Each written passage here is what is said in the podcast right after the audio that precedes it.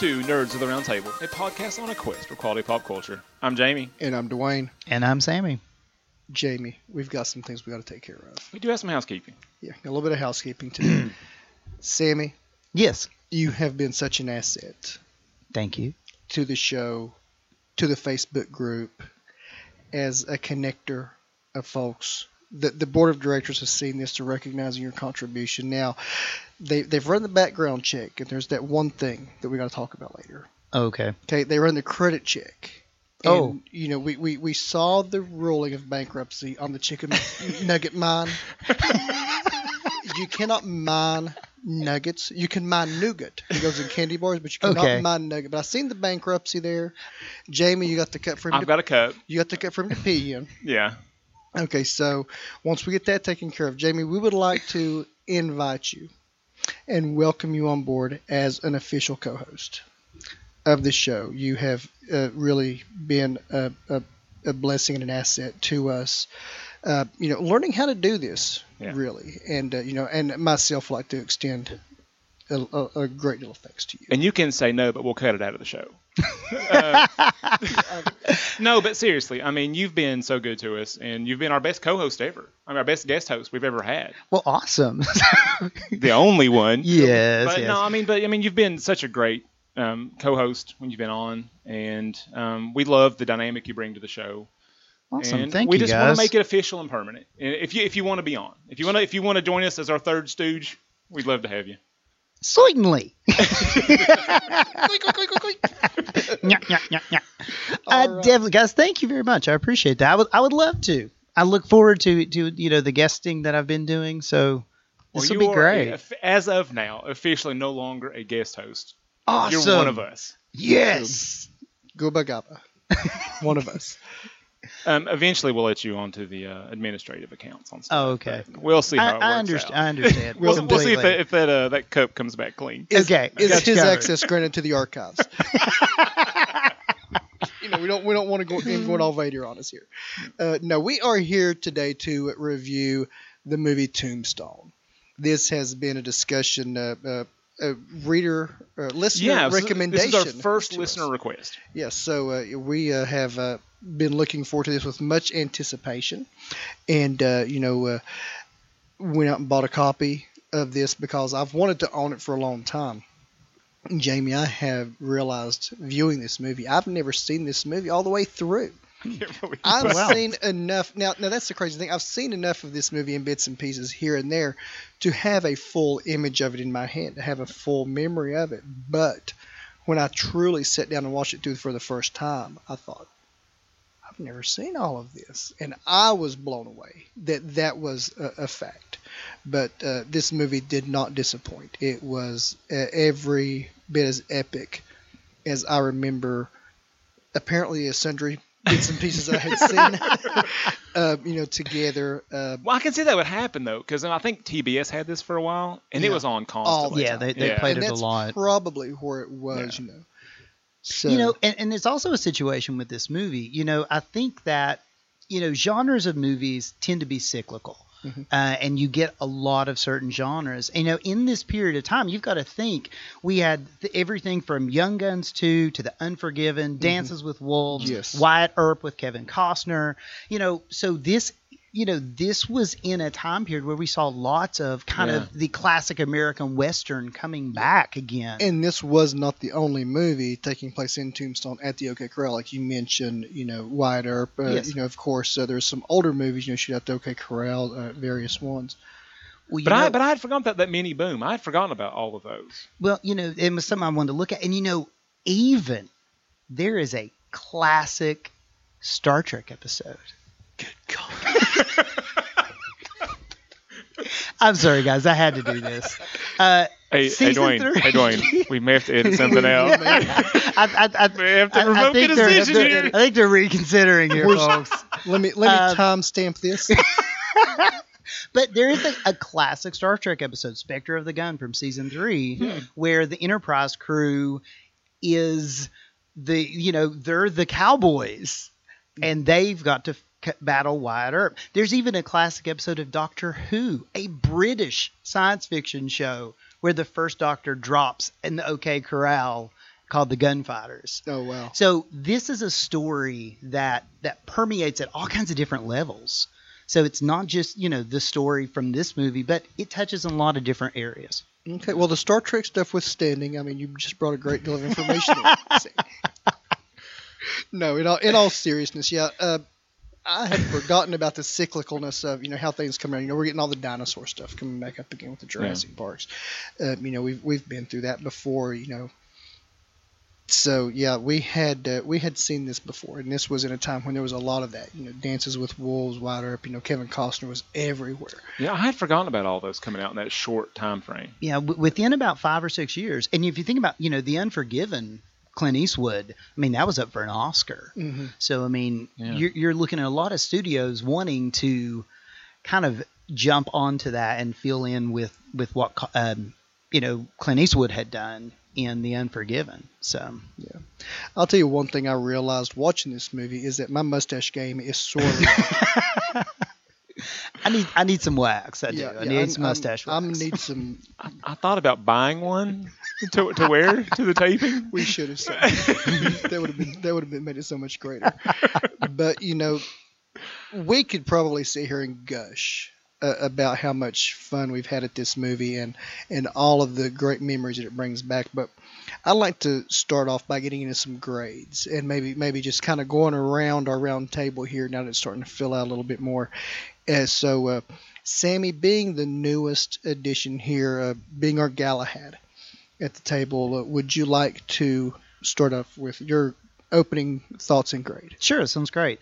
Uh, you know, I have never been a huge westerns fan. Mhm. You know, I've I've watched plenty of them, but you know, that's never a genre that I'm immediately drawn to. Um, but watching this movie, you know, two times in two days, essentially, uh, just to really get a good feel for it, you know, this to me is an A plus movie. It really is, and I think everything from the cast to the cinematography is just it's just fabulous. I mean, it's just completely and totally drew me in. Uh, and when you look at that cast, and I know you all can mention this also, I mean, right off the bat, you've got what? Ego, Batman, uh, General Thunderbolt Ross, and Hudson from Aliens. You know, all in one movie as your lead. So, I mean, uh, Paxton Russell, Kilmer, and Aliens. Amazing. You know, and then The cast is mind blowing. and then think about Michael Biehn, Charlton Heston, uh, Billy Bob Thornton, Billy Powers Boothe. Zane, yeah, Powers Boothe, Michael Rooker. You know, long before you know we knew him on The Walking Dead. You Yeah. know, Oh yeah, love me some Michael Rooker. Yeah, Thomas Haden Church, Stephen Lang, John Corbett, Terry O'Brien. You know, Yeah, I mean, you could go for days just looking at this cast list. It's, I mean, Or Terry they O'Quinn, sorry. really um, is probably one of the strongest, you know, points of this movie. I mean, they really threw the cash. And and there's people just walking by on the street. You go, hey, I know that person from something. I mean, Mhm. everybody. Exactly. I mean, it's Well, it's yeah. amazing. Yeah, I was thinking that with the, with Fred the Marshal. Yeah. Mhm. I've seen him in stuff. Yeah. Uh, you know, the guy at the poker table. I've seen him in stuff. Yeah. Yeah, they're all recognizable. do you might double check because the, on. the Marshal is Harry Carey Jr. Um, it was supposed to be Robert Mitchum, the guy who did the the Did the voice stuff. narration? Yeah, he was supposed to be the sheriff. He got sick right before filming, Mhm. and that Harry Carey Jr. guy was was playing a different, like smaller role, Right. and they just paid him the sheriff. Yep. But uh, but I want to I'll, I'll jump in with my grade. Um, I think this is one of the most quotable movies ever made. I mean, that's Yeah. that's one of my biggest thoughts. Well, I think that is where my memory comes. Yeah. So strong with it, you know, uh, it's like everybody knows Empire Strikes Back. I'm your father. You know, it's this movie. You know, it's so quotable. But You're Daisy if you do. I'm your Huckleberry. I mean, there's so Exactly. many quotes. everywhere. Yeah, I'm. and it, but it's not just the quotes. I mean, there's in, so many intriguing characters, and there's so many just tense moments in this movie. I think it's an A plus movie too. I mean, and no, I could like Sammy said, I'm a Sammy. I'm a, I'm a sci-fi guy, superhero guy. I mean, westerns. I mean, I've read some westerns. I've watched mm-hmm. plenty. It's not my go-to. But I love this movie. It's just a great movie. Definitely. A plus. Yeah. Well, well, I'm going along with you guys. I'm, I'm going A plus as well. You know, this movie was a ton of fun. Uh, we've gushed about the casting being so great, the style, the set designs. I mean, you really feel like you're in this dust bowl of a town with just a few, you know, buildings getting started up. I mean, it really feels like everything is just, you know, slapped together with, you know, duct tape and a prayer. Yeah. It'll be as out here. cosmopolitan as San Francisco in no time. That's right. Right, but I mean, but it's utterly savage. Yeah. You know, um, but yeah, the, I, th- I think the design uh, they've done a really really great job. Yeah. On the design. That's our first all the way around. All the way with- around. And we this is the first time with three hosts. Also, first time we've ever had all A pluses. Yeah. I guess, And- I guess it just qualifies, you know, how just great this movie is. Well, I know with Jamie, you, know, you put Kurt Russell in anything. I mean, Jamie, you know, and and I, I I'm gonna tell you, I'm a Val Kilmer fan. He really has devoted to roles. I know he's a Fruit Loop. I know he's just kind of out there and crazy, but I really enjoy his acting and uh, most everything I've seen him in. Yeah. I just didn't buy him as an American uh, Indian in uh, Thunderheart.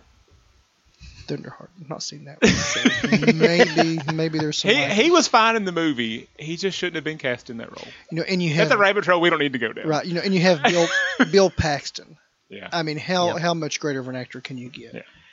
The casting's great. Yeah, Sam Elliott, the real deal American cowboy. Oh, yeah. You know, just the tough guy.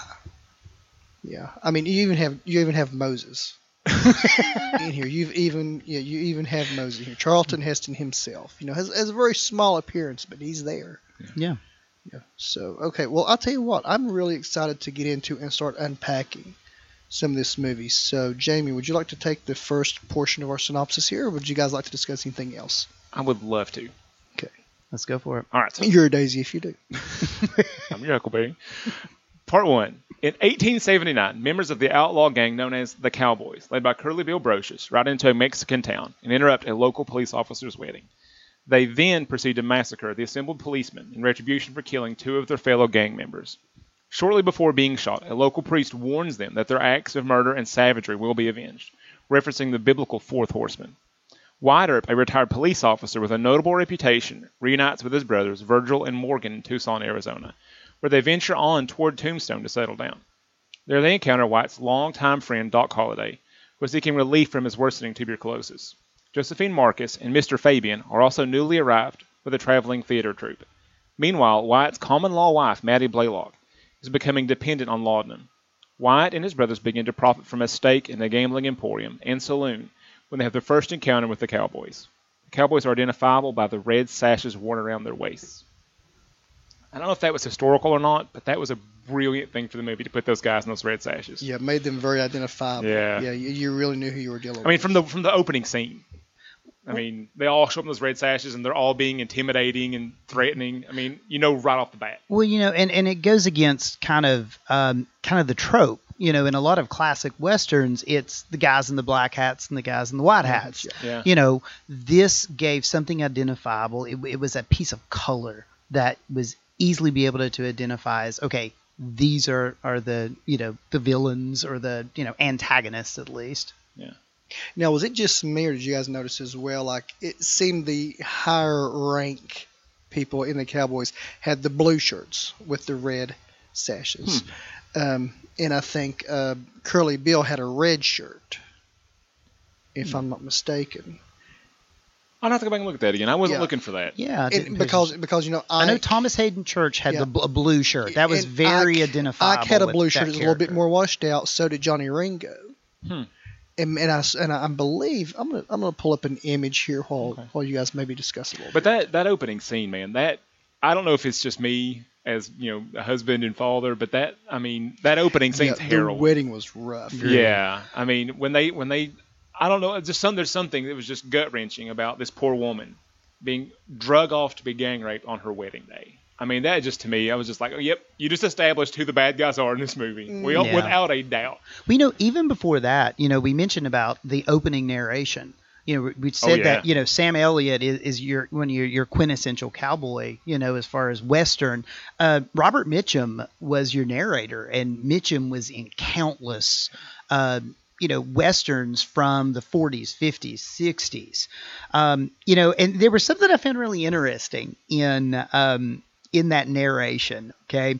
You know it says following the civil war okay? We know this is 1879 well civil war ended in 1864 all right So then you've got Reconstruction that ends in 1877. So yeah, it's following the Civil War, but it's you know 15 years later. So I did find that interesting. So was last week. I mean, exactly, exactly. yeah, I guess they're just establishing a time frame there. You know, this is still the Just wild historically, West. Yeah, this is correct. Still the wild you know, West. and it talked about the uh, the stats as far as there were more homicides, you know, in this period of time than in, you know, at that point modern day Los Angeles and things like that. And I looked up a stat actually on this. In Dodge City, you had a 1 out of 61 chance of being shot at any time. wow, and, wow. and this is according to a magazine called Crime Histories and Societies. This is 2017, so it's fairly recent. Uh, but yeah, a 1 in 61 chance of being shot in Dodge City. So, you know, and that's where Wyatt's coming from. So Yeah. that gives you an idea about him as a character. Yeah, no, um, I did find an image, and Curly Bill does have the red shirt Okay. with blue, and you have the other guys kind of higher up in the blue shirt. So I, I, I Hmm. kind of picked up on that as a as a kind of a ranking in, in their in their structure there. it's interesting. Uh, yeah. Yeah. I thought that was very interesting as well. Now, yeah, I thought it was a pretty uh, interesting too that you know Kurt Russell, you know, is so famous. Uh, as is Wyatt Earp, you know, he- Wyatt Earp is so famous. Even when this movie begins for what he done in Dodge City, Right. for the, for the whole thing, he comes in. You know, his his legend goes before him, Mm-hmm. and when people find out who he is, you know, they immediately give a sense of reverence Yeah. and things. And you find out later in the movie, you know, he only killed one guy Right. But all of these you know bad guys you know they're just they're just murdering left and right. And he really talks about you know how much it weighed on him. You know and, and you really see through his and and i just love their attitude. You can tell these guys are out of give a craps. Well, I mean, uh, that I, I, I think about the train scene, right? yeah I think that's actually a really good scene that establishes so much It character stuff so there. much, yeah. because he sees that guy whipping that horse, and he just the injustice of it. He Yeah. can't handle it. Runs over and he hits the guy with the with the whip. don't feel good does it Yeah. So like, so he's outraged by the injustice. But when it's time for they ask him to be a law, you know, to be a lawman again, he's like, "No, I'm retired." i'm done I'm like, so there's a weird thing. I'm like, yeah, this is a guy who's still in his core. You know, is outraged by injustice, but he's trying to back away from it. I to- th- there's a lot going. on. I just thought that was a really it- good scene. there's a lot of ironic moments in here Yeah. that that I think you can can look at and kind of compare. You know, um, you know, even down really think about even with calling the, the gang the cowboys. You know, that's a very generic term today when we talk about cowboys. I mean, it Yeah. could be anybody. You know, so I, I found that really interesting. Or even Johnny Ringo, I think i- is is such an interesting character yeah. just because I mean right there from the, the scene at the church Yeah. you know we see that he is a very educated person. You know he can quote the Bible.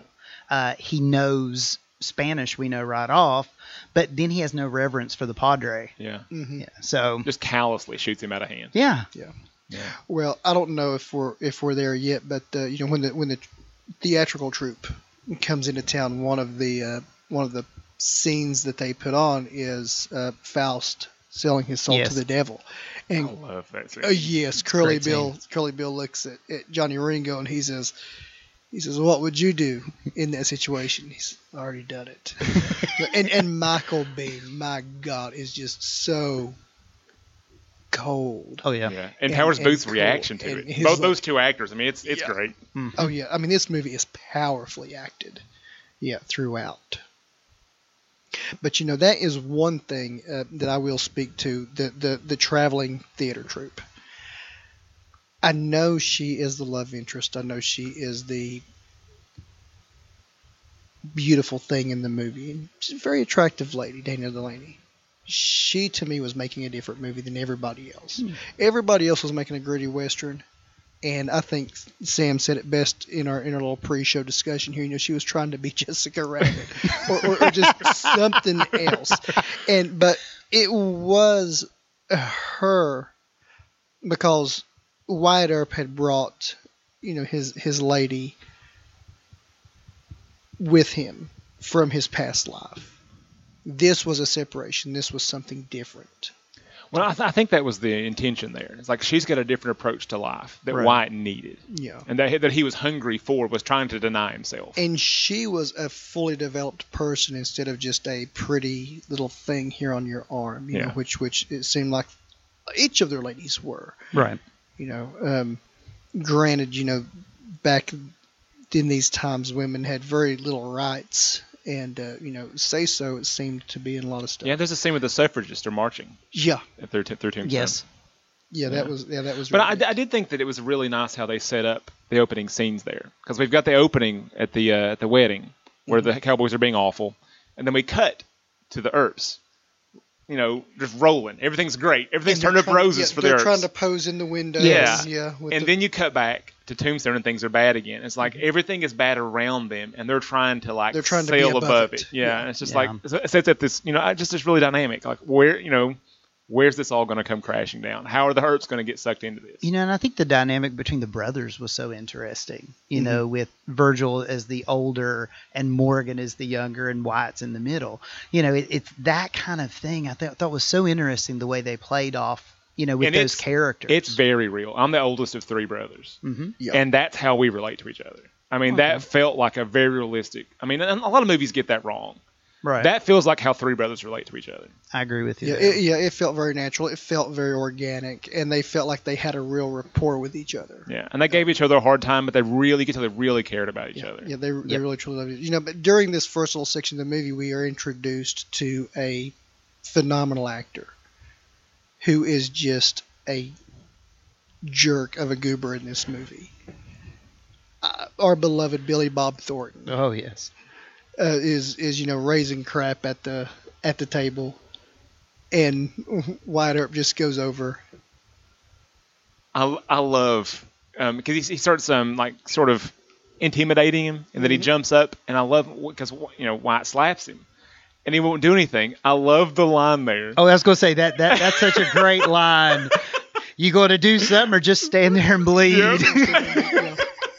And there's so many great we could lines. just quote this movie for this whole You review. could. Yeah, there's, I mean, there's just two phenomenal lines right there, point toward Billy Bob Thornton. You know, you're gonna do something, you'll stand there and bleed. And then later, when they run into Doc Holliday in the street, and he's coming up with a shotgun, and Doc says, "Wyatt, Wyatt Earp," and he's like, "Oh, Wyatt Earp," because you know he didn't get introduced properly. Yeah. Yeah. you know that that was not a formal introduction, and so he stops dead.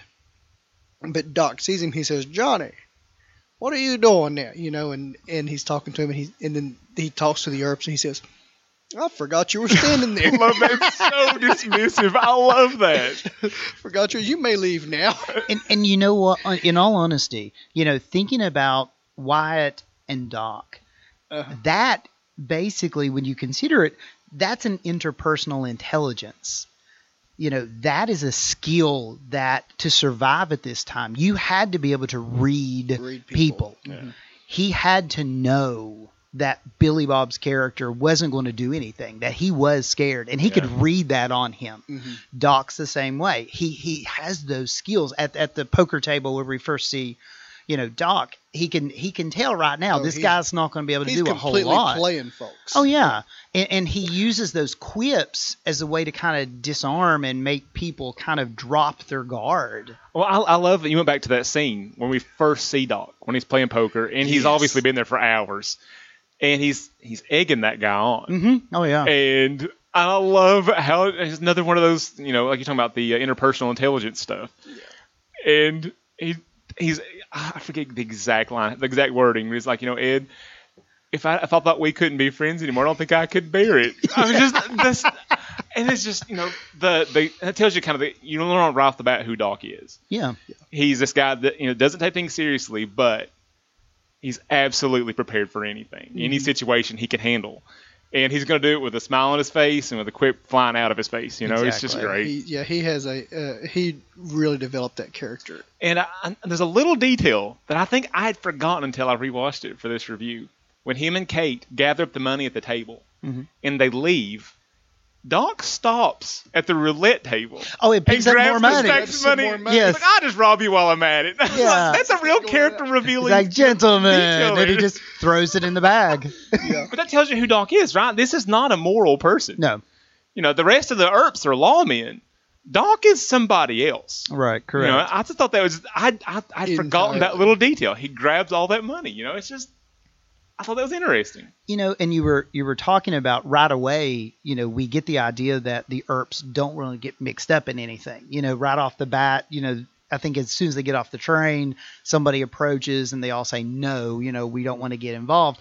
But then mm-hmm. Wyatt turns right around, goes straight into the Oriental, and and has that scene with Billy Bob Yeah, Thornton. just take it Yeah. over. So, so you know, it's that interesting kind of juxtaposition between I don't want to get involved to I'm going to get involved. Yeah. You know, so I just Well, he's only going to get involved to the degree that it's going to benefit Yeah, him. he wants to make money at that. point. right.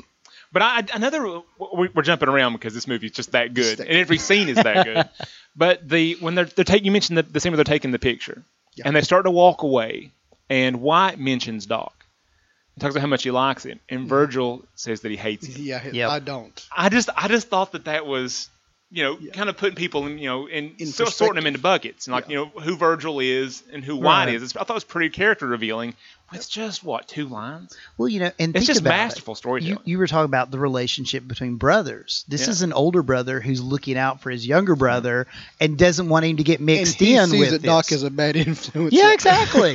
and I think that, that that's part of what it is. Yeah. And I think Sam Elliott brings that apart. But just just that one line. Okay, Yeah. you're not wearing a bustle. How lewd.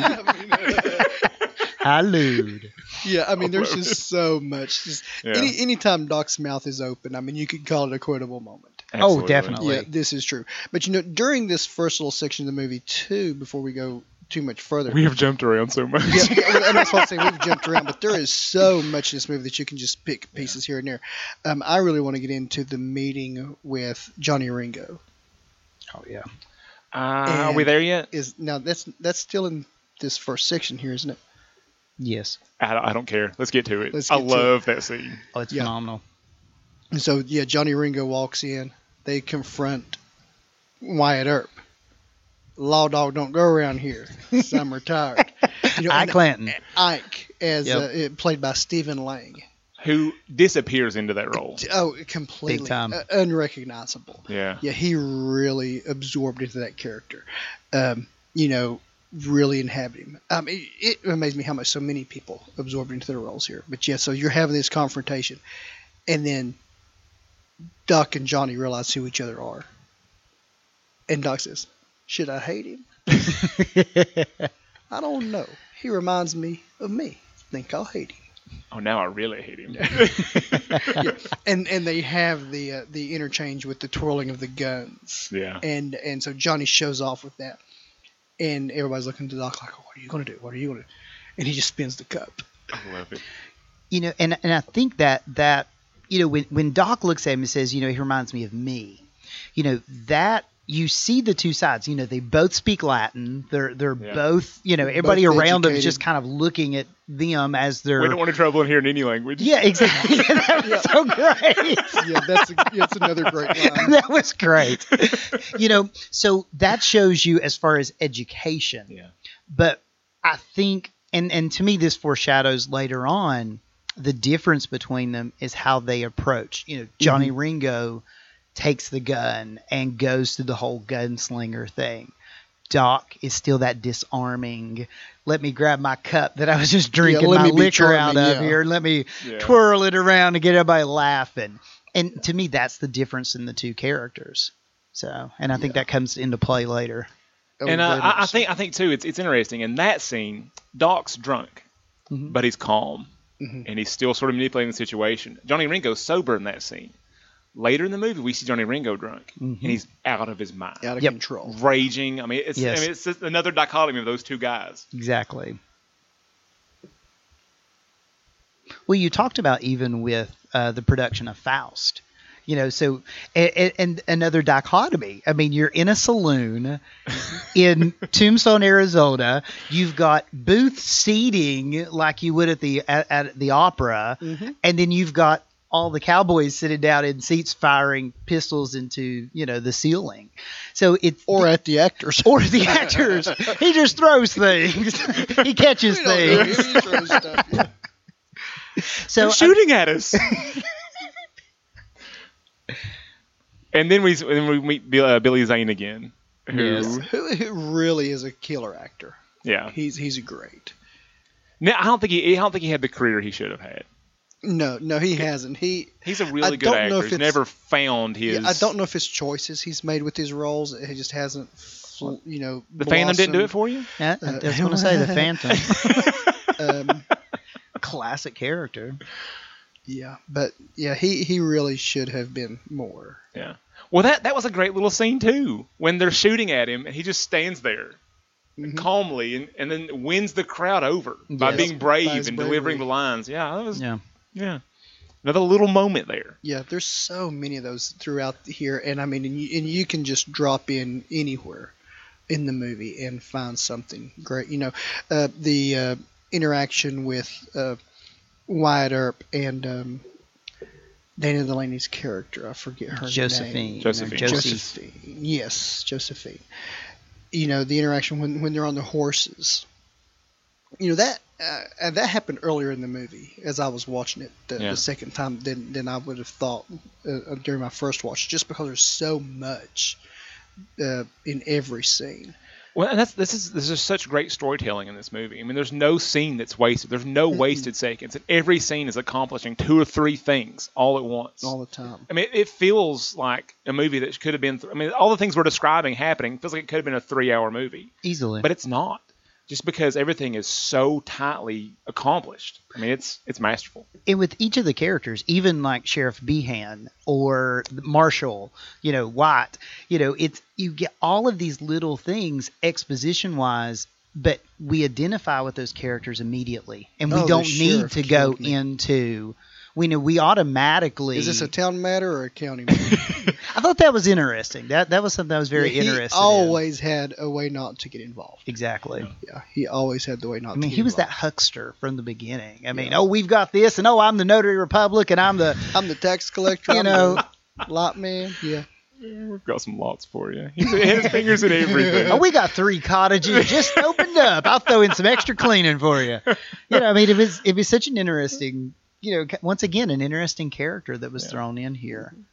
Who had one of? I mean, we're talking about him being dismissive toward Billy Bob. When after the OK Corral, when he comes out to arrest them, and and Kurt Russell's like, "I think we're gonna let you arrest I'm us going today." let you Yeah. arrest. Yeah. You know, even at the beginning, though, you know, when when the Earps fi- first meet, you know, kind of meet up with Doc, you know, Doc shakes everybody's hand. Behan walks up and he won't He shake, won't his, shake his hand. Mhm. He has no respect Pardon for me this. if I don't shake. Yeah, he has no respect for this man. Yeah. So And, and it's obvious he and Roger don't like each other, but they still respect each other exactly. Yeah. in a way that he's just completely dismissive of this guy. Yeah, entirely. But yeah, this movie has really, uh, you know, got it, it just has so much going on all the time, like you said. So, is there anything else we want to tackle in this first section here? And, and, and this is kind of bringing us up to that first encounter. Uh, just as a side note, and I don't know if anybody had an interest in this, you know, I kind of looked up what was Faro. What was this card game? Oh, yeah. That that was so game. interesting, um, and it's actually a play on the Egyptian pharaoh. Remember, he said King wins Mhm. when King Curly wins Bill. $500. Right. So it's it's based upon that. The earliest kind of uh, reference to the game is actually in France uh, during the reign of Louis the Fourteenth. Uh, and it was the most popular form of ga- gambling in the U.S. Hmm. Uh, in 18 in 1882 study. Uh, this was the most prominent and most most bi- you know because it pay off big bucks real quick. You could lose the farm, or you could you know hit the big bucks in this game, and that's why everyone loved it. Wow. And you could and, you- and you saw large stacks of cash moved. You know, Well, think, and when it was over, they had the deeds. Even they had Yeah. money, they had deeds. So literally, people lost their Lost the land in this yeah. game. wow. Well, that's very interesting.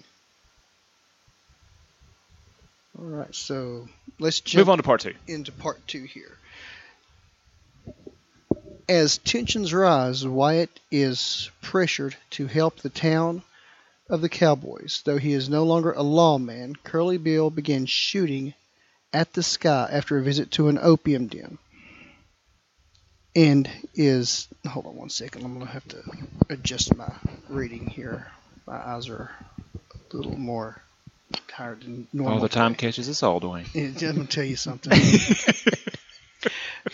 Curly Bill begins shooting the sky after a visit to an opium den and is told by Marshal Fred White to relinquish his firearms.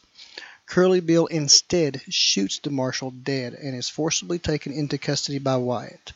The arrest infuriates the Clanton and other and infuriates Ike Clanton and the other cowboys. Curly Bill stands trial but is found not guilty due to a lack of witnesses. Virgil, unable to tolerate lawlessness, becomes a new marshal and imposes a weapons ban within city limits. This leads to a gunfight at the OK Corral in which Billy Clanton, Tom McLaury, and Frank McLaury are killed. Virgil and Morgan are wounded. And the allegiance of the county sheriff, Johnny Behan with Cowboys, is made clear. As retribution for the cowboy deaths, Wyatt's brothers are ambushed. Morgan is killed while Virgil is left handicapped. A despondent Wyatt and his family leave Tombstone. Or yeah, a despondent Wyatt and his family leave Tombstone and board a train with Ike Clanton and Frank Stilwell close behind preparing to ambush them. Wyatt sees that his family leaves safely, then surprises the assassins. He kills Stilwell, but lets Ike Clanton live to send a message. Wyatt announces that he is a U.S. Marshal and that he intends to kill any man he sees wearing a red sash. Wyatt, Doc, and a reformed cowboy named Sherman McMasters, Texas Jack Vermillion, and Turkey Creek Jack Johnson form a posse to seek revenge. I wanted Ike Clanton to buy it so bad. Oh my gosh. You know, that was probably my biggest fault with this movie is that I c- never got it. As nasty as he was, as horrible as he was, as mouthy, he let his sash fly at the end and they let him go. Yeah. Spoiler alert. I mean, Well, what, what's interesting about the actual history of this stuff? Most of the stuff with the Cowboys is actually accurate in Yep. this movie. I mean, who, who's in which role, where they were at, Yeah. Right.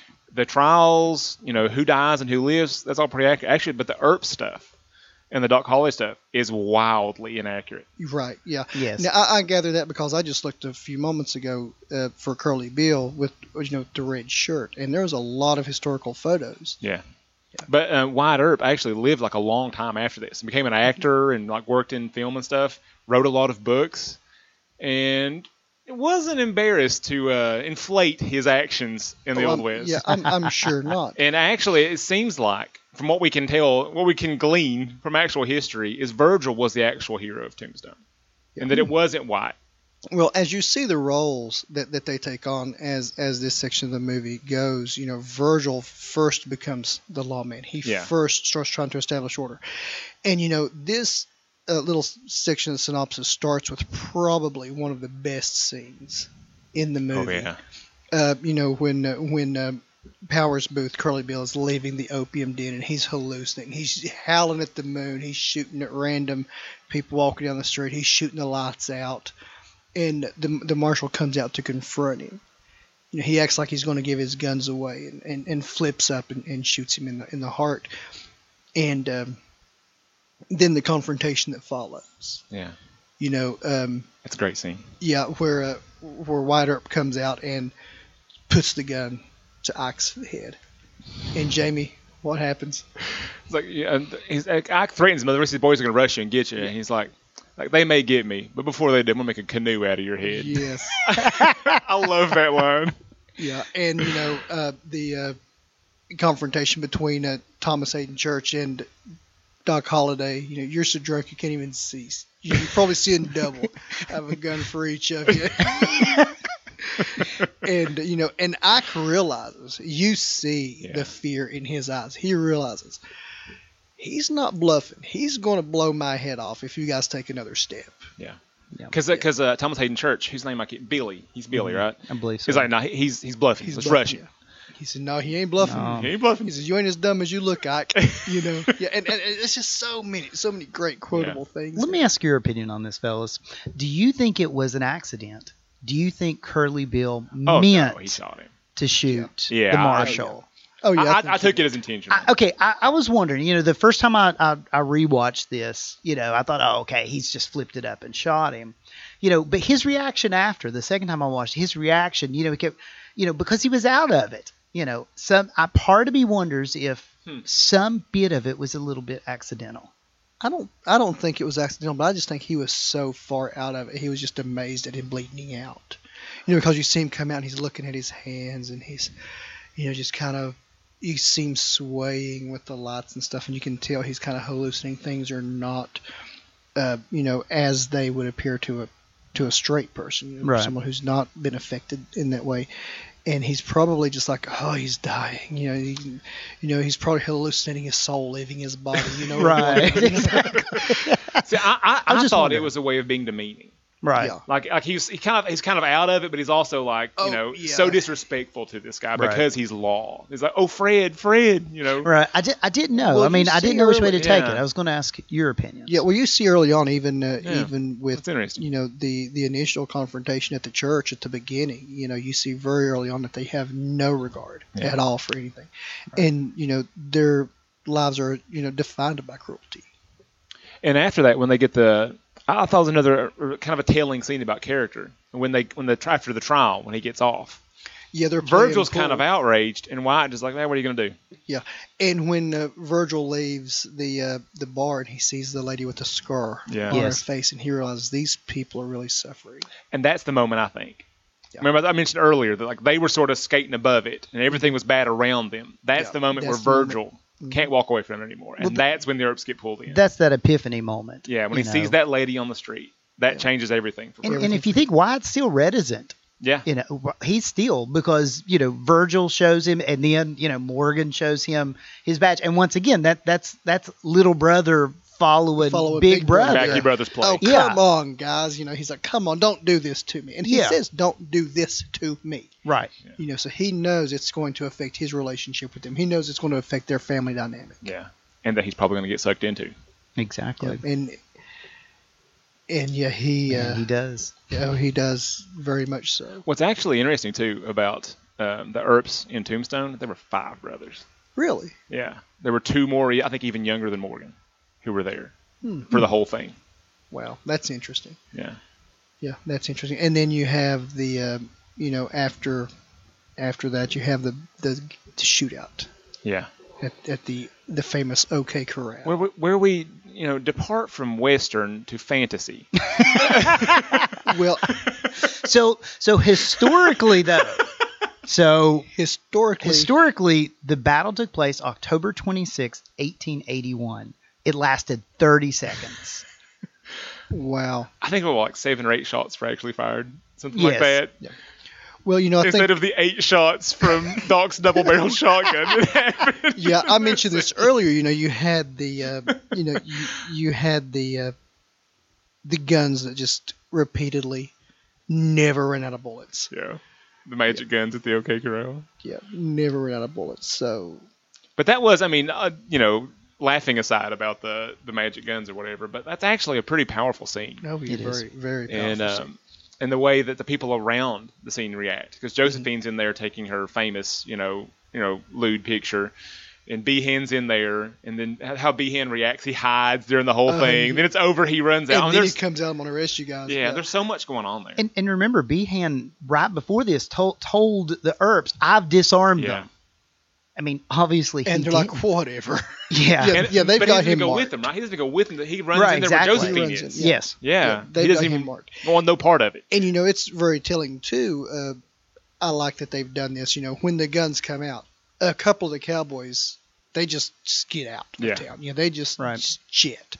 You know, and you really see the the terror on their faces. And you know, Wyatt talks about you know how his thing in Dodge City was just got out of control. One man died. I took his life. You know, and how that affected him. You see how this is going to affect everyone. I, I've got a weird off the wall question for you. I, I it just it struck me as something. I, I didn't know what it was, but as they're walking toward the OK Corral, they give Doc the shotgun, and then Doc gives Virgil the cane, and then during the shootout, Virgil gets shot in the leg, And then he has the cane. and then he's using the cane to walk. I'm like, there's something going on there. What was that supposed to mean? Was that supposed to foreshadow something? I don't know. I just like that's interesting. I didn't think Yeah, about that. I, I, I didn't think Yeah, about I, that I either. like. I was like, there's something to that, but I can't figure it out. So I was just wondering if you all Yeah, fi- figured I, it out. I hadn't thought about that. You know, that's that's talk- very. Talking about the pistols, though, you know, once again, there's a huge debate on what did Wyatt use at the OK Corral. Mm. You know, we see him go into the cottage, we see him open the case, and we see Peacemaker. Mhm. You know, the famous, you know, pistol that that's Wyatt Earp is known for, right? Now, Peacemaker, you know, there's a, that it is what's called a Colt bunt line special. Okay. Now, I do not know a whole lot about pistols and such. Okay. I do not. It doesn't sound like it. Uh, but so just with my research, you know, there's a debate. What, did he use that Colt or did he use a Smith and Wesson? Okay. Now that Colt Buntline, the barrel alone of that pistol was anywhere from 10 to 16 inches. Okay. And the reason that this is questioned is in the court transcripts, you know, Wyatt says, I took the pistol, which I had in my hand, under my coat and put it in my overcoat pocket. Now, if the barrel of your, your pistol is 10 inches long, Yeah. then think about the span. You know, that's not that's going to be a real deep coat pocket. My okay. fish was this big. No. exactly.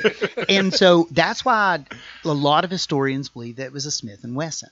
Hmm. And uh, and the total length of the Smith and Wesson this time was about 12 inches. right. And you know that feasibly could fit into a, a coat pocket a little bit better Hmm. than a Colt would. But like I said, I just I found that really interesting. That is. Yeah, that's yeah, that's some trivia there. That's really something to think about. But yeah, you see the the gun come out before the shootout. And uh, and once again, Ike Clanton lives. Yeah. Oh, but, but then Doc, Doc's quotes again. Okay, we we've got one of the best ones, right? Drop it. Oh yeah. Okay? Go ahead. So that's when you get the the the whole kind of look, and uh, you know Michael Biehn's character, you know Johnny Ringo's kind of once again you're seeing them size each other up, and we get the uh, I'm your Huckleberry, Yeah. you're Daisy. If you do, we get that interchange. Which actually, did you realize we've been quoting that wrong for what, twenty some years now? He's not saying Huckleberry there. oh it He's saying Hucklebearer. ah That's like um, I forget where he's supposed to be from, like somewhere in the deep south. Mhm. A huckle was a coffin. ah okay. He's he's offering to I've kill always- the I've always tried his to- coffin out. to figure that because even in Yeah. you know when you watch the movie with subtitles, it says Huckleberry. No, that, but the actual line in the script Is that, that Val Kilmer says, "I'm your Hucklebearer." He's like, "I'm going to Ah. kill you and carry So- you out." so like your I'm pall- offering like to a be one of your- pallbearer, Yeah, right? I'm offering to Okay. be your pallbearer. Interesting. Yeah, it's even more. It's more threatening than we think. Wow. Nice. Yeah. Wow. And everybody quotes that. Yeah, but you know. because, because he says in that such that, that deep, you know, thick Southern accent, Right. that we can't really tell what he's saying. Interesting. I'm your Huckleberry. yeah. And then we have the uh, the ambush of of Ike or uh, I mean Virgil and Morgan. yeah, because Virgil got really wounded there, yes. Yeah. and then um, and then later on, they um, as retribution, they they kill Morgan, and Virgil gets hurt even more. Yeah. And so they leave Tombstone, and it looks like Wyatt's on the train too. Correct. and and so they go to jump. They think they're going to kill the Earps and get their revenge. It's all going to be over with. But Wyatt's on the on platform, the platform behind him. and once again, Ike clan leaves. Yes. I know I cannot I cannot bear this, but you know one of the things that makes this bearable is we're introduced to one Michael Rooker. Definitely. Well, no, he Sherman was and he was in the opening scene. He was Yes. when they were when they were hurting when they were uh, dragging off the the bride. Yeah, He, was, there, disgusted. but here we really get to know his character you know, Yeah. a little bit more. And you know, and it's because an ambush is an act of cowardice. Yeah. Mm-hmm. I mean, this is a time when you know, You high noon, we face, step out yeah. face to face and we draw. Yeah. Which he also he also said I thought was kind of telling the way he phrased it. The problem he had was not them jumping Virgil or Morgan, He attacked the women. the women. attacked the wives. They went after the wives, the Earps' Yes. wives. That was too much for him. He was cool with the rest of it. Yeah, but you know what? Do you, did they ambush because they knew they couldn't beat the Earps in a fair fight? I mean, you got to wonder. Yeah. It's interesting. Mm-hmm. There's a lot going on here. Yep. And here you have another one of the great quotes in the movie. And I love how Wyatt changed it. He says, You tell him the law's coming. And then he changes and says, You tell him I'm coming. And hell's coming with me. Yeah. Now, did you, did you catch that as a callback to the opening scene? Um, because remember the priest comes out. The out. four horsemen. I'll talk about the fourth Yeah, horseman. And, and that you know hell follows after him. That was that really crazy hell will follow. look that Johnny Ringo's Right. giving as he's telling as he's telling the is translating the line, and then Wyatt says, you know, I'm coming and hell's coming, hell's with, coming me. with me. You know, it's just that it's it's just powerful storytelling, connecting those dots, connecting Yeah. those scenes. Agreed. He's the he's the death coming after the Yeah. he's the retribution coming for the Cowboys. Mm-hmm. It's just powerful stuff. You know, and you're talking about that little bit of foreshadowing. Even that point, Curly Bill says something to the effect, you know, I worry what's going to happen when Johnny Johnny's leading his yeah, boat. yeah. So I mean, you know, we get all those little things Yeah. to tell this story, and I think that's what makes this movie just like you said, so packed, so Yeah. tight, and just it flows. Speaking of flows, this is a good point for us to flow to a break. We'll rejoin in just a few moments.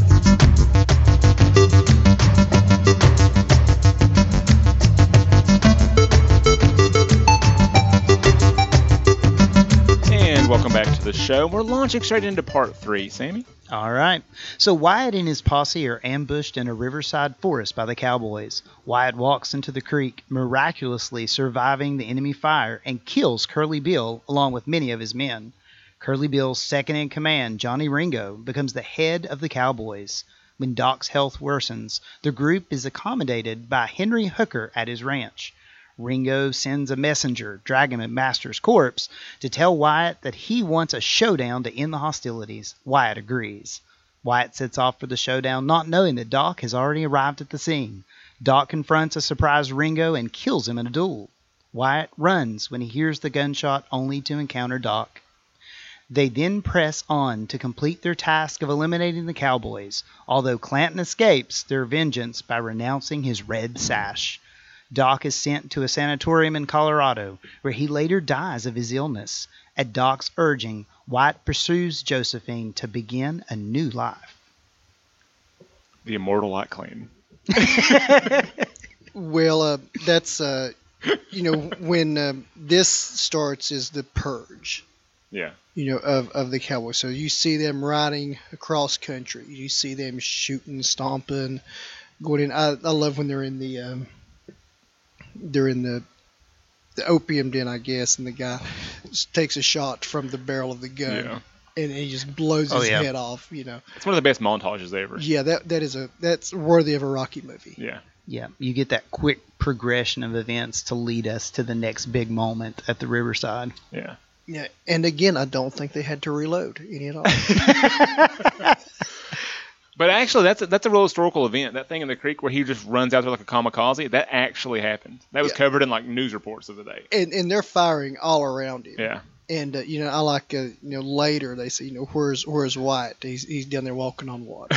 Yes. you know, and and everyone's just blown away by his bravado Yeah.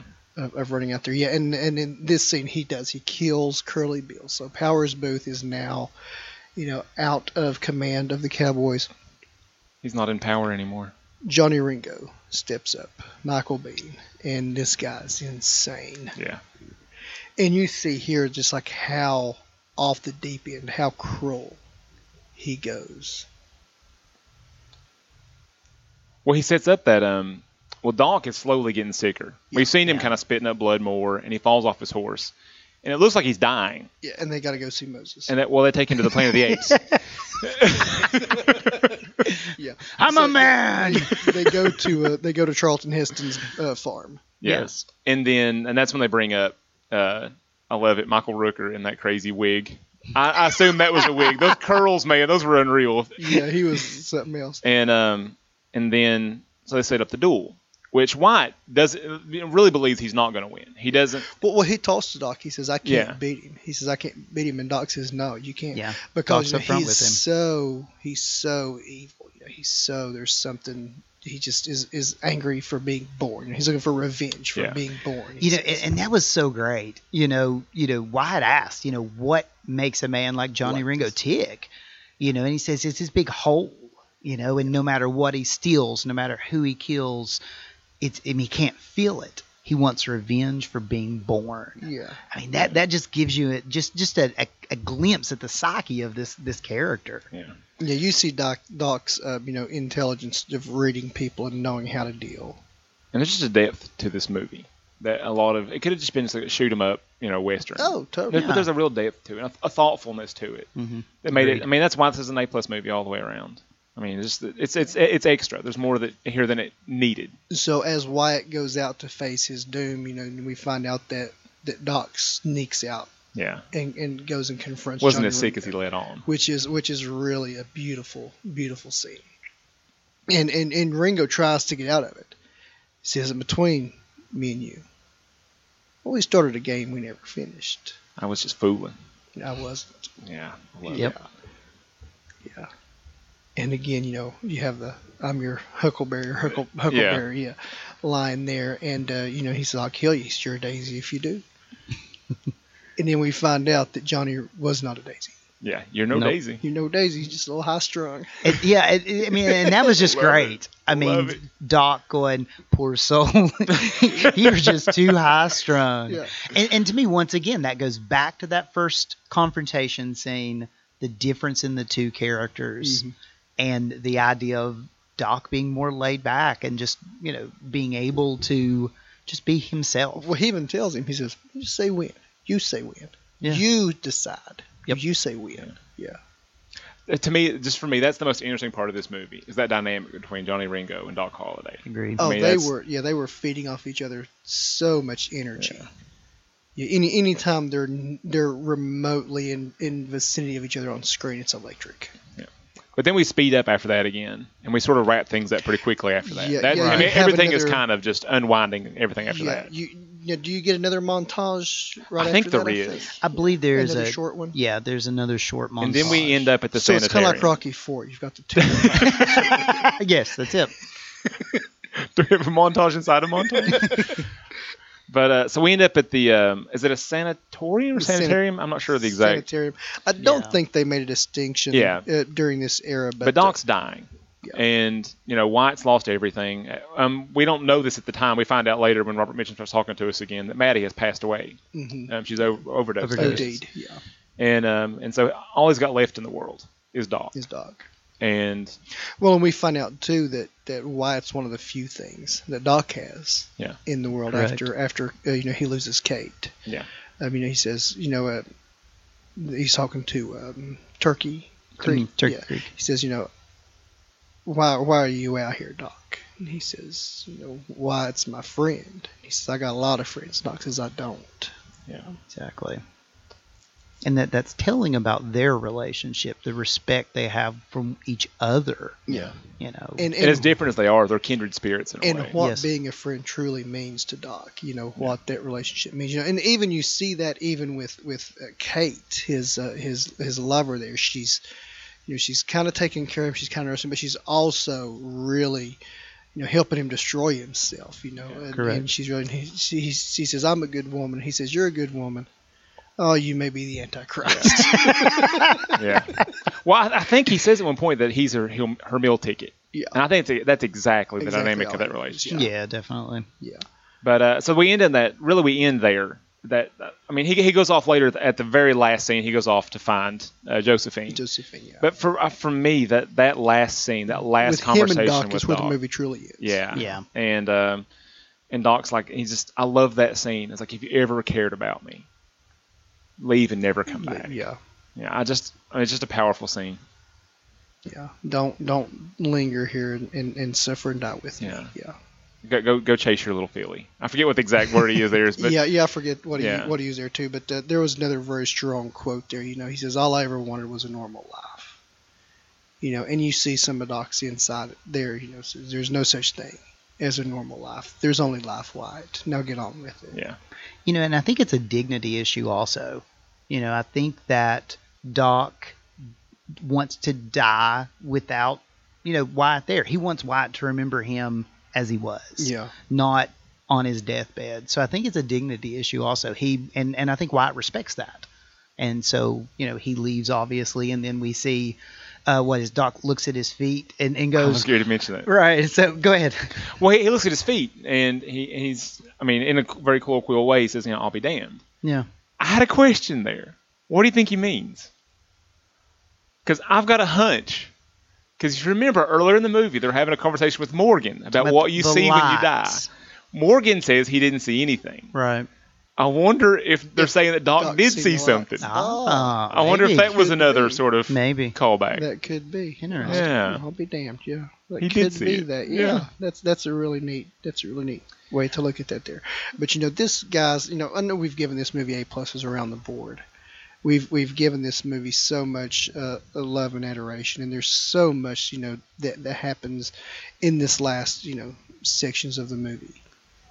I think it's time to give some awards. So let's go ahead and truly start hanging some hanging some trophies on the fireplace. So for our first award, and I think there's a right answer here, best Hmm. performance. well, I think I know your right answer. It's Val Kilmer. Val Kilmer steals Val every Kilmer's- scene he's in, Every scene he's Exactly. in, he chews and it up. probably the entire movie. Yeah. And honestly, I think it's the peak performance of his entire career. It, it if it isn't the peak, it's up there. It Yeah. it really probably is one of his most defining roles. Agreed. Yeah. Yeah, definitely best performance. I mean, every scene he's in, something memorable happens. He, uh, there's a piece of dialogue Yeah. that that is poignant. So I mean, yeah, hands down. Yeah, he yeah he really chewed chewed this movie up. So that being said, what's the best scene? I, I, I don't know if I'm going to give the right answer here. I'm going to tell you my favorite scene, maybe. Well, now that now that's another thing. There's so many great scenes Yeah. that I true. don't know that there is truly a. Well, I suspect the best scene is the is the gunfight in the clearing between Ringo and Doc. I think that's probably the best. But my favorite scene is earlier between Ringo and Doc at the ta- at the table where they start quoting Latin at each Yeah, other, Latin. and then Ringo does all the pistol tricks, Right. And then Doc does the the same tricks with the cup. Hmm. I just love that how tense that scene is, how well acted it is, and how it leads to so much more throughout the movie. Well, I love now, that scene. both of those are really great scenes, and I truly love the interaction between Ringo and Doc. But I don't know that that is the best scene. So, Sam, you want to take a crack at it? Um, well, for me, okay, once again, this is just me. All right. I, I'm a payoff guy.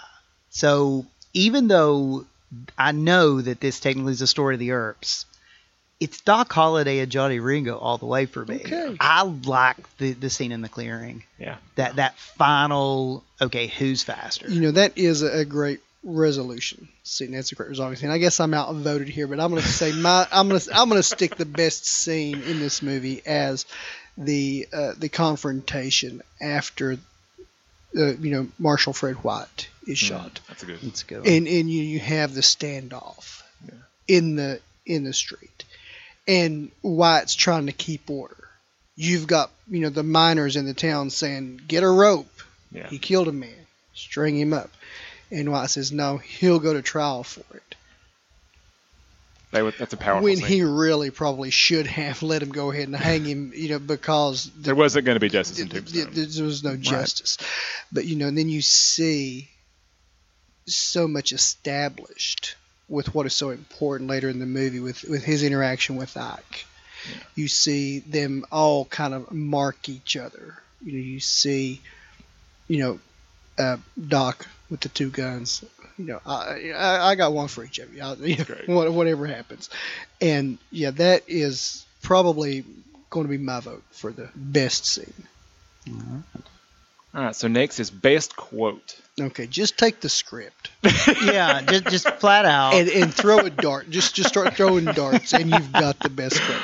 So Sam, why don't you go first, Um, brother? you know, I'm going to kind of go back, Dwayne, to what you had said. You know, my favorite quote, even though there's just so many in here. You know, I I love Doc's quote at the end about you know there is no normal life. Yeah. You know, and I think that you know we all do that. You know, we we try to find normal. Mhm. You know, but sometimes you know what is it? Uh, John Lennon said, "Life's what happens when you're busy making other plans." Yeah, exactly. you know and that's kind of what it is you know there is no normal life there's just life so you just got to live it as it comes You know, so hands down, that's my favorite. Yeah, that's that's a great quote. That's probably my favorite quote in the movie. Although I mean, I love, I absolutely love, you know, you're daisy if you do. I love the, you know, I'm I, well, I'm your huckleberry. you know, I love uh, all of those uh, throughout. But yeah, that's that's my favorite. Is is at the end. So Jamie, I'm gonna mix it up, and it's not even a Doc Holliday line. oh wow, It's in the the scene we mentioned earlier during the performance of Dr. Faustus Mhm. when uh, Oh, Curly yeah. Bill and Johnny Ringo are sitting together. that's a powerful. Oh, that's a good yeah, and Curly Bill's like, you know, I would double cross him. What would you do, Johnny? Ring- Johnny, I already did it. Yeah. That little line, those four words say so much about that guy, And, he it's just so says it thought so provoking. cold, so Yeah. dead. Yeah. Because we never find out anything about Ringo. Right. We just keep dropping hints. There's so much more to that guy that we never find out. Yeah, we It's need a great. Ringo movie. Yep, we need Yeah. a Johnny Ringo. the Johnny Ringo movie. Yeah. So I mean, um, I know I mentioned earlier. You know, my my mustache game is sorely lacking after this movie. I feel like so much less of a man after watching this. I mean, I'm I'm gonna have to get me a brush and some wax. And you really really do some work here. So who has the best mustache in the movie? Now, the stipulation, the rule is, it, it can't be Sam Elliott because I mean he just has the best mustache all the time. I mean no one could beat that. that's that's just how he looks day to day. Yeah. So Well, it's like basketball. Michael Jordan is the best, and you figure out who's the second Who's the best. second best. So we're trying to figure out who's the second best mustache. Sam Elliott automatically, we have to exclude him. So it's not fair to everybody else. He's had that thing for how many decades now?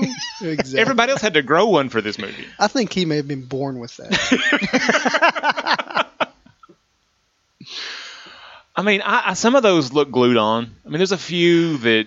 I mean, Kurt Russell's moves around a little bit. I, yeah, I think uh, Kurt Russell's. I think they had the just trimmed, just right where he wants it, maybe needing a trim, and they never filmed them in order. Yeah. Yeah, so yeah, his his moves a lot. yeah. I mean, I, I mean, it looks real and it looks perfect for the character. So I'm gonna go with Doc's Val Kilmer's mustache for this movie. Oh. Yeah. It's the it's perfect for his face and for the character. It- Yeah. You really can tell a lot about him from from his dress, his demeanor, and you know his the way he, he That Southern he- gentleman he's mustache. Groomed. Yes. Yeah. yeah. Yeah, it's trimmed. You even see his mustache being trimmed at one Yeah. point. He's in the barber's chair. Yeah. So yeah, Proceeds. So yeah, after Yeah. his confrontation with Johnny Ringo, yeah, proceeds. So you know, I, I think I'm going to go a different way. Okay. You know, Curly Bill had a fantastic Yeah. handlebar mustache. he was he was. and I don't know if it's real or not, but I liked it. You know, I, I would go with that, but I would probably be single. I'd probably single very quickly if I went with that. So, you know, That was So- a quality stash though. That Yes, was a yes. stash, yeah. Wayne, what do you got? I'm going to go just for the interest of full submersion and devotion into the character here. I'm going to go with Ike. I mean, that man's facial hair entirely was out of control. It kind of was looked like it was eating his face. And he really, you know, Stephen Lang really absorbed into that character. Yeah. He really uh, lost himself in that. So, yeah, he. Yeah, just the amount of craziness he allowed his, his even the hair on his head and his facial hair Yeah. to get to right there. He was out there, guys. All right, so that, those are the last of our awards. We'll the Keanu connection now. ooh, very interested to yeah, see where I'm this goes. I'm very concerned about this. Now, I, I, I will tell you during the scene where uh, I think it's after they kill Johnny Ringo, they're they're going through one of the, the smaller montages, and you see a young man with the kind of the mop hair, black dark mop hair, and a tan, and he had a very Keanu face. I was wondering if that was an early visit by Keanu into filmmaking. Uh, this was made in '93, so Keanu's pretty Okay, he established was by already okay. Yeah, I was that's okay. true. Well, Yeah. okay, so that was not him, but now there was a kid in there that looked a lot like him during that section. I'm really proud of this Keanu connection. Well, let's hear. Ooh, it. This let's is go. a good one. All right. Billy Zane has had a really interesting career. He has started an enjoyable flop called The Phantom, which may have simply been made too soon, you know, Yeah. before the comic book adaptation boom started. I really think so. yeah. True. I first saw him in the early 90s in movies like Demon Knight and Sniper, Mhm. where it appeared that some people thought at the time that he was a star in the making. However, it would seem that as here in Tombstone as Mr. Fabian, he found his niche. Lost my place. here. Okay, Mr. Zane seems to be at his best in small but memorable roles. Yes. Uh, think of him in Titanic. Uh, his cameo as himself in Zoolander. But in only his second acting credit ever, he was in a TV movie in 1986 called The Brotherhood of Justice, where he, Kiefer Sutherland, and other teens grow tired of school violence and form a group of violent vigilantes to fight said violence. Oh my! Only only in the mid 80s. Yeah, it was the 80s. Is this an after-school special? Starring, also starring in this TV flick was our beloved Keanu. Nice. Oh. The Brotherhood of Justice. Brotherhood of Justice. Let's fight violence with violence. yes, makes plenty of sense. That's great. Yeah, I think the plot was as entertaining to me as the cast list. We had Kiefer Sutherland, Keanu, and Billy Zane in this That TV is- Wow. That's very eclectic. Yeah. Right there. That can be very eclectic. Well, that's a great Keanu connection, Jamie, and I'm I'm proud of you too. That was a, that was a reach. That that was good. Yeah, that was that, that, that took was some reach. looking. I have a feeling. Yeah, I, I didn't want to go with anything obvious. I went way down to Yeah. like, you know, Billy Zane. I was looking at Stephen Lang and trying to find you know ways to inter- interesting ways to Keanu. Okay, well now that we have Keanu out of the way lovingly, um, let's jump on our keeping it 100. Um, I've got my timer set, so who wants to go first? I can go fast. Okay, Go for it, sir. We'll wear it out. Okay. Ready, set. Okay, starring two of our Tombstone actors, maybe more for all I know. Um, Powers Boothe and Bill Paxton were in a movie called Frailty, also starring Matthew McConaughey, well before the McConaissance. But uh, it's actually directed by Bill Paxton as well. Um, it's this strange movie. I don't know how to describe it, but there's murders that go on. There's vengeance that's ha- that happens. Kind of religious undertones, correct? There's religious undertones. Yeah. It's kind of twisty. You don't know what's going on. Um, who's the? There's an unreliable narrator thing going on, or is it unreliable? It's a real twisty movie. It's incredibly entertaining, and it's it's a travesty. It's been forgotten. Frailty. Frailty. This is actually on my um, list on Netflix of things to get to. Have you ever seen it before? Never seen it before. It's so it's, good. It's it's on there of things to get to. Check it out. It's so. Have you seen it? No, I've not. Oh man, it's such a good movie. It's, abs- absolutely forgotten, but it, it's a it's a hidden gem. Sweet. Frailty. And frailty. Okay, well, Very great. nice, you, very you did that in 40 seconds, so you, you did burn through there pretty quickly. So, Sam, if you want, I will go ahead and I've got my timer ready for you. Are you ready? I'm ready. Set and go. All right, this time I'm bringing a movie to the table. Okay. And this is actually a 2018 production of King Lear. Hmm. Classic Shakespearean drama. And it was put together by a combination of Amazon and BBC Two. Okay. That's now it is that reimagining as as we've seen. It's modern day London, but once again, just like we talked about Tombstone, it's about cast. Okay. Sir Anthony Hopkins is Lear. Emma Thompson is Goneril. Uh, Emily Watson is Regan. Andrew Scott of Sherlock fame is Edgar. Jim Broadbent from Hot Fuzz and every other thing is, is the Earl of Gloucester. uh, and then, of course, for me, Christopher Eccleston, the Ninth Doctor, is also Yeah. in this as Oswald. So Nice. it's a great movie. It's a great adaptation, and it's on Amazon Prime. So there you go. Nice. And it wasn't Star Trek. And it was. And it wasn't Star Time. Trek. There you go. Well, I'm proud of you that it wasn't Star Good Trek, work. and, and being being the educator in the room, you know, we got to bring out some Shakespeare. It Be was a little bit- Tony for this oh. show. Well, I mentioned Jim Broadbent. I mean, you guys talked about Hot Fuzz. you, you did you did Oh, wrap it around. I, You I appreciate I, I did my. I tried to find. Kind of a you know, nod toward nerddom there. You know, e- every one of these you could tie back to something that either you've talked about or could It's talk about at some point. Yeah, Anthony Hopkins in Thor. Yes, Yeah. Odin himself, right? well, I think at this point in his career, he's taking any paycheck. So. Oh yeah. Christopher Eccleston, Malekith. well, less said about Thor too, the better. All right, guys. I'm going to go ahead and knock my keeping it 100 out, and uh, I'm linking it to Tombstone as well. Are we going? Okay, we're going. It won't take me very long either. This is a 1998 movie, The Replacement Killers. This was Chow Yun Fat at the height of his uh, growing stardom. Uh, he plays an assassin sent to kill Mira Sorvino. When he decides not to, two replacement killers, in quotes, are sent to off them, and one of those is our friend, Mr. Michael Rooker, Yondu himself. And this right here was really, I was looking back at his IMDb. He has been in everything prolifically. This was my introduction to him, and I just fell in love with him in this movie. And it's a, it's a fun romp. It's not the greatest of movies, um, but it's a fun action movie to watch. The Replacement Killers, 1998. It's fun. I've seen it. You're right. It's not not a great movie. It's a lot of fun. But it's a lot of fun to Yeah. watch. Yeah, it's it's one of those guilty pleasures. Yeah. Yeah, that you're like, yeah, yeah, I've, I've seen that. Yeah.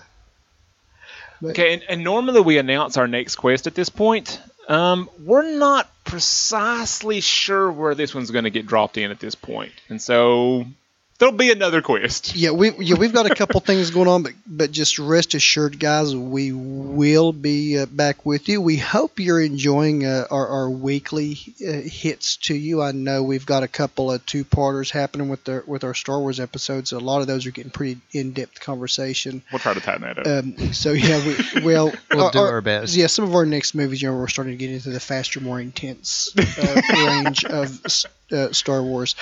Uh, you know, the the nerd news. Hopefully, we'll have uh, have another episode of that before this drops down, and uh, hopefully, you guys are enjoying that as well. As always, uh, you know. Like us on Facebook, follow us there. Also uh, on Instagram, now on Facebook, we are Nerds of the Round Table. Is Nerds with a K on Instagram. Um, I think you should be able to find us just by typing Nerds of the Round Table podcast.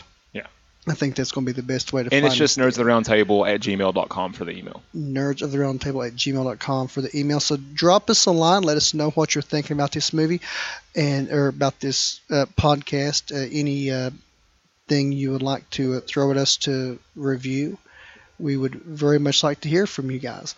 And sammy thank you for uh, for accepting um, your invitation to the round table here jamie Hey, Dwayne. Yo. I'll be your Huckleberry. yeah baby